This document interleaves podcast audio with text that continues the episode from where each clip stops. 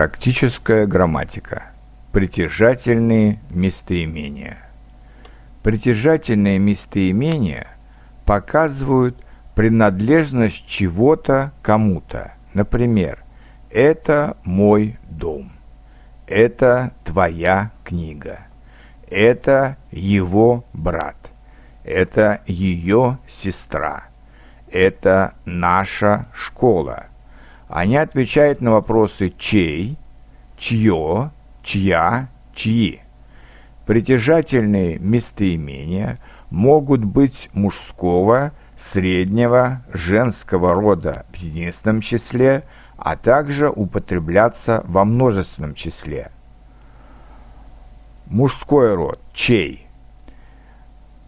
Средний род – чье. Женский род – чья множественное число чьи. Я, мой дом, мое письмо, моя газета, мои книги. Ты, твой дом, твое письмо, твоя газета, твои книги. Он, его дом, его письмо, его газета, его книги. Она, ее дом, ее письмо, ее газета, ее книги. Мы. Наш дом, наше письмо, наша газета, наши книги. Вы. Ваш дом, ваше письмо, ваша газета, ваши книги. Они. Их дом, их письмо, их газета, их книги. Притяжательные местоимения «его», «ее», «их» не изменяются, как и в английском языке. А вот притяжательные местоимения «мой», «твой», «наш», «ваш» изменяются, как в немецком языке, в зависимости от рода «мой», «моё», «моя», «мои», и в зависимости от падежа «мой», «моего», «моему». Давайте посмотрим, как они склоняются. Именительный падеж. «мой», «наш», «моё», «наша», «моя», «наша», «мои», «наши». Родительный падеж. «моего», «нашего» для мужского и среднего родов, «моей», «нашей», «моих», «наших» дательный падеж моему нашему для мужского и среднего родов, моей нашей, моим нашей. Винительный падеж люди, одушевленные предметы, моего нашего, мою нашу, моих наших. Винительный падеж предметы, неодушевленные предметы, мой, наш, мужской род, мое, наше, средний род – мою, нашу, мои, наши. Творительный падеж моим, нашим для мужского и среднего рода, моей, нашей, моими, нашими.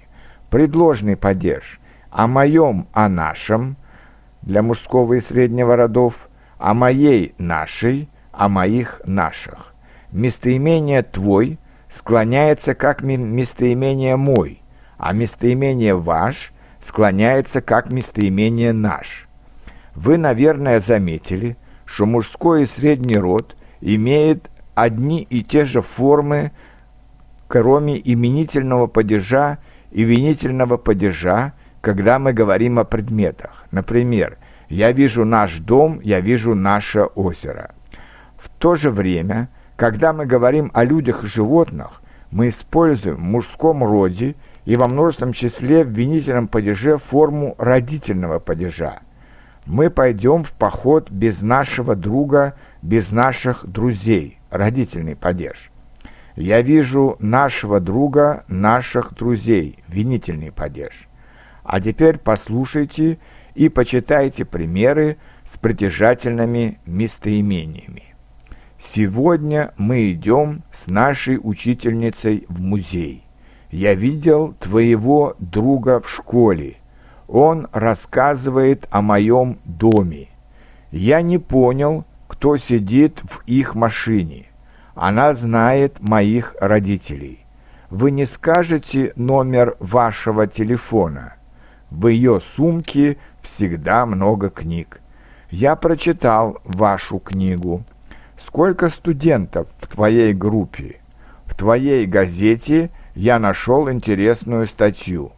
Мои друзья часто приходят в мой дом. Это уже твоя проблема. Кто ответит на мой вопрос?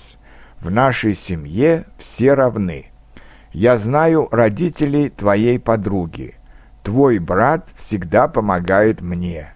Мне понравилось твое вино. Где ваши документы? В нашем классе 20, чело... 20 учеников. Посмотри это слово в моем словаре. Где работает твоя мать? Это моя сестра, моя жена, мой сын и моя дочь. Мы очень часто используем протяжательное местоимение в разговорной речи. Надеюсь, что они не показались вам слишком сложными. Желаю успехов в русском языке и до новых встреч в цикле уроков практической грамматики.